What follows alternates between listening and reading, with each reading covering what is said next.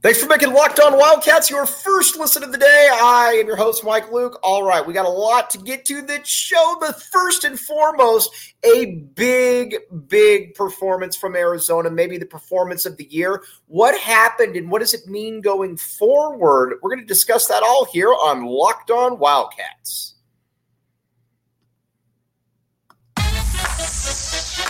You are Locked On Wildcats your daily podcast on the Arizona Wildcats. Part of the Locked On Podcast Network, your team every day.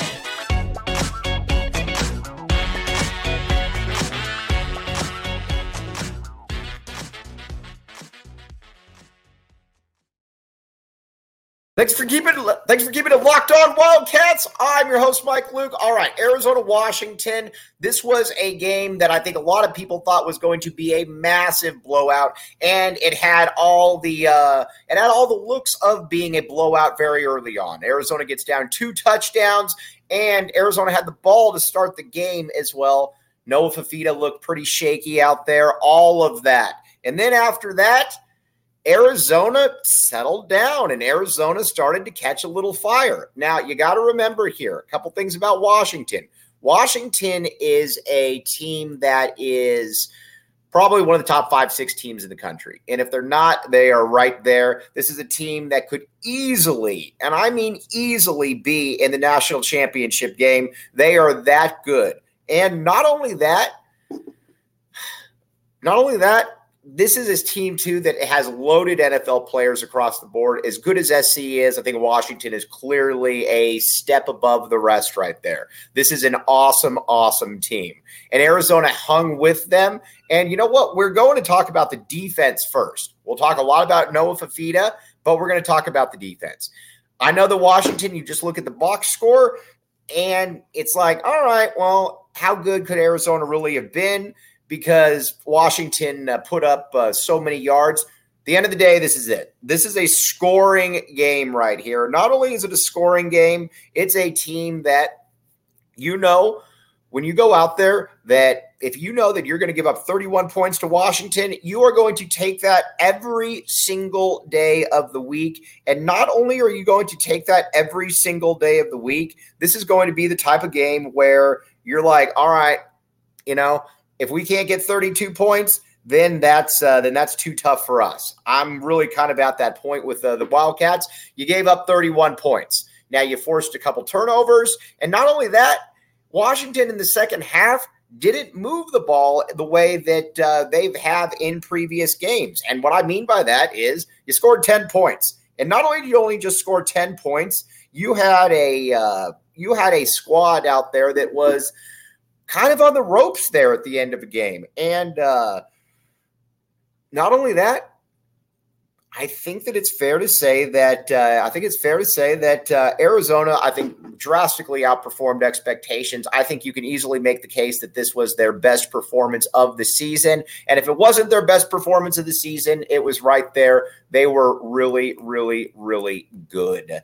Um, now, you know, again, not going to say that it was all perfect, but I will say that um, across the line, Taylor Upshaw, we've talked about him all season. He's been exactly what Arizona needed. And not only has he been that, he's been able to get after the passer consistently every single game. And not only every single game, he's going to probably finish with around 10 sacks this season. That is something that uh, that is something that Arizona fans not used to. Not only are they not used to it, you don't really have a uh, you don't really have any kind of a track record of that since Scooby Wright 10 years ago.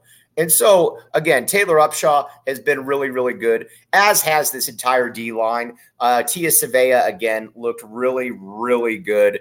Um, this D line has been very good for the Cats, and honestly, I was okay with the secondary as well. I thought uh, Ephesians Prysock, um, all things considered, played pretty well. Um, Overall, though, I don't have many concerns about the defense. And honestly, that would have been something that going into the season, not only would I have had some problems with the defense and some real concerns, but I would have also probably thought that Arizona was going to uh, lose games based off their defense. That hasn't been the case this year. There hasn't been one game that Arizona has lost where you were like, all right, um, yeah, that was because of the defense. It's because of the offense, which we're going to get to here right now. Let's talk about Noah Fifita. All right, Noah Fifita started out. Uh, he struggled to start off, and not only um, did he struggle, uh, did he struggle to start off? He was kind of at the point where you're like, mm, is this a little bit too big for him right here? But not only did he settle down, he also not only did he settle down, he kind of balled out. To be honest with you, uh, the rest of the game. Um, in that second half, uh, multiple touchdown passes, and keep in mind too, three touchdowns, one pick, uh, you know, 240 yards. That he was better, and he was better every game, or he was better in this game than Jayden de Laura has been the entire season. And not only that, uh, I think it's fair to say that he's just clearly better. And not only is he clearly better, he just fits the offense better than I think what Jayden de Laura wants us to do. I mean, let's be honest here. JDL's got some real talent for sure. But JDL is also very, very, very hit or miss. And this year, he's just not been good enough. Um, not only has he not been good enough, it doesn't seem like the team really. Uh, it doesn't seem like the team really, uh, really responds to him. And not only do they not respond to him, they you can kind of see why because there's really no rhyme or reason for what he's doing out there half the time. And I think that's what's concerning if you're a Wildcat fan that you're wondering what's going on out here. Why isn't this dude doing more? Why isn't he doing this? And I think that uh, I think it's also now fair to say that you've got a real QB controversy. Now, again, I would this is just a guess, but I'm guessing that Jedd Fisch is going to go back to a JDL. Um, he clearly likes Jayden de Laura, but I wouldn't. And uh, not only would I not, I'm like I said, I'm riding this this player the rest of the season because I want to see what I got. And not only do I want to see what I got, I think it's fair to say that we're also kind of at the stage now where you have a sample size that from JDL this season where you got eight halves of pretty bad football or eight halves of pretty bad football with Noah Fifita. You got a half of really good football, a half of bad football, and you got a couple drives where he essentially won you the game. Won you the game. Um, so that's kind of where we're at with that. Now, let's take a quick break, come back though, and we're going to talk about what this means for SC. This is your invitation to the intersection of versatility and design. The kind of experience you can only find in a Lexus SUV. A feeling this empowering is invite only. Fortunately, you're invited. Experience the versatility of the complete line of Lexus SUVs and some of the best offers of the year on select models at the Invitation to Lexus sales event, now through April 1st. Experience amazing at your Lexus dealer. Thanks for keeping it locked on Wildcats and making this your first listen of the day. I am your host, Mike Luke. All right, now let's talk a little bit about let's talk a little bit about where what this means going forward. I think it's definitely fair to say that uh, we're at the point now where Arizona Arizona is going to be a tough out if they play like they did against Washington. And I think it's fair to say that they can beat SC. Arizona, for whatever reason, plays SC tough. And I've watched SC a lot this year. It's hard not to watch because they're on TV. Uh, it's uh, they're on TV all the time. But not only are they uh, not only are they not that good, their defense isn't that good, and I don't really put anything past Arizona in this game. Again, I think Arizona is going to move the ball, and not only do I think they're going to move the ball, I think they're going to also be able to be at the point where it's going to be. I think it's going to be fair to say that Arizona is Arizona can hang. Again, you watch SC, the one thing that you will notice about them is that, yes, offensively, they are an absolute juggernaut. But defensively, they're not very good. And defensively, not only are they not very good, they're also kind of they're just kind of there, to be honest with you. And not only are they just kind of there, they're also at the point too where it's like, are you really getting that much better? Can you really? And you feel like that. Uh, you feel like that upset is about to happen at some point. I think if you're Arizona, you're just hoping that. Uh, I think you're just hoping that uh, it can happen this week.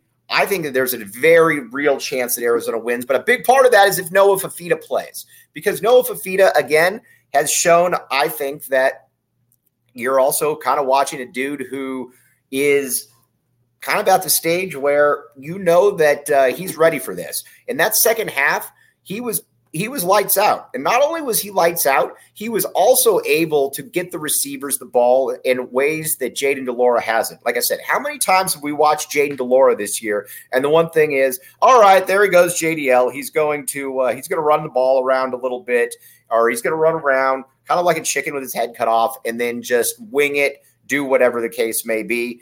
That's not been the case at all with uh, Noah Fifita. Again, the one thing about Noah Fifita is he's not going to lose you games. And I think that's a good thing because Arizona has enough talent at this point, And I think this is very fair to say that Arizona's got enough talent at this point that you don't need to go out there and just show that all right, we need to uh, we need to be able to do this. We need to get a Brett Favre performance out of our quarterback. You don't really need that right right now. And not only do you not really need that, I think it's fair to say that Arizona is now at the stage where if you can play mistake free football, you are going to be in a lot of games. And not only are you going to be in a lot of games, you can win those games. What Noah Fifita does is he gives you that opportunity to be able to win those games. SC is a perfect example. Just first of all, don't turn the ball over against SC.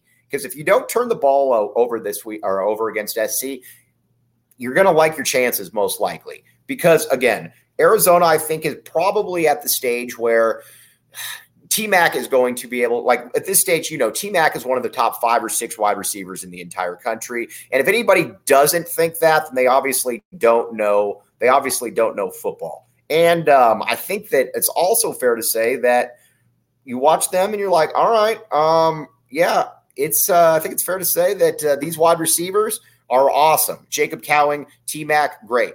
And then the offensive line is good enough. So just don't do dumb things out there. Now, from the running game perspective, I was actually I was actually fairly enthused by the offensive line against Washington. And not only was I uh, somewhat uh, enthused by the offensive line against Washington, I think it's also a line that is going to continue to get progressively better. And not only continue to get progressively better, get to the point where pretty much game in and game out, we are uh, going to know that you're going to get a steady performance from them.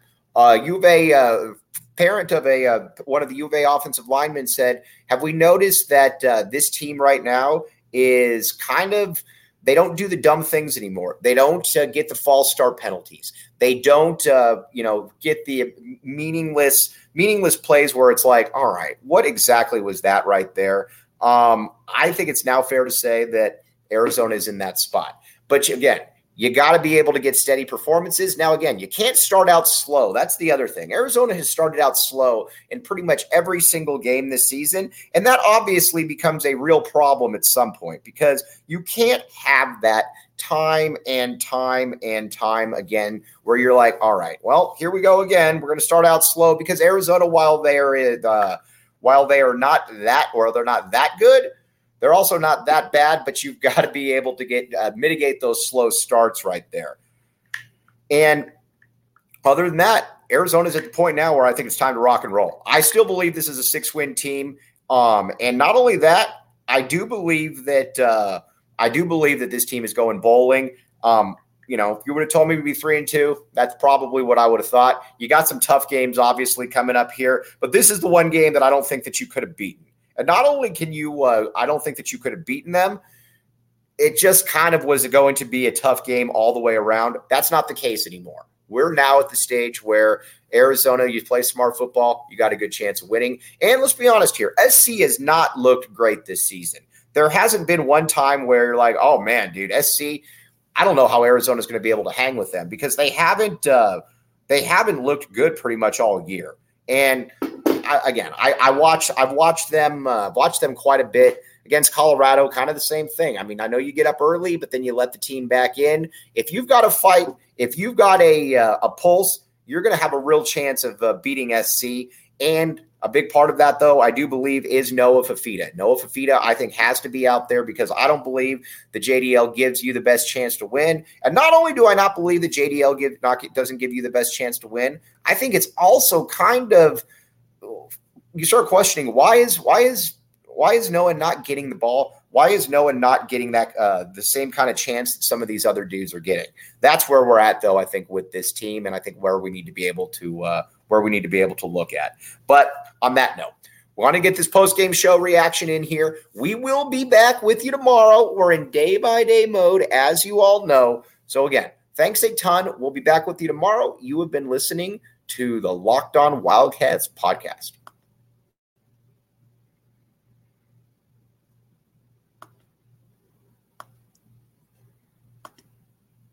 March Madness is right around the corner.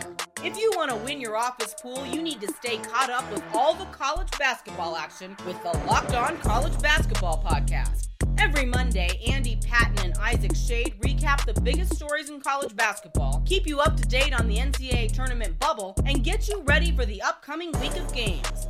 From the Big East to the Mountain West and everywhere in between, Andy and Isaac have college hoops covered on the Locked On College Basketball Podcast. Available on YouTube and wherever you get podcasts. Part of the Locked On Podcast Network. Your team every day.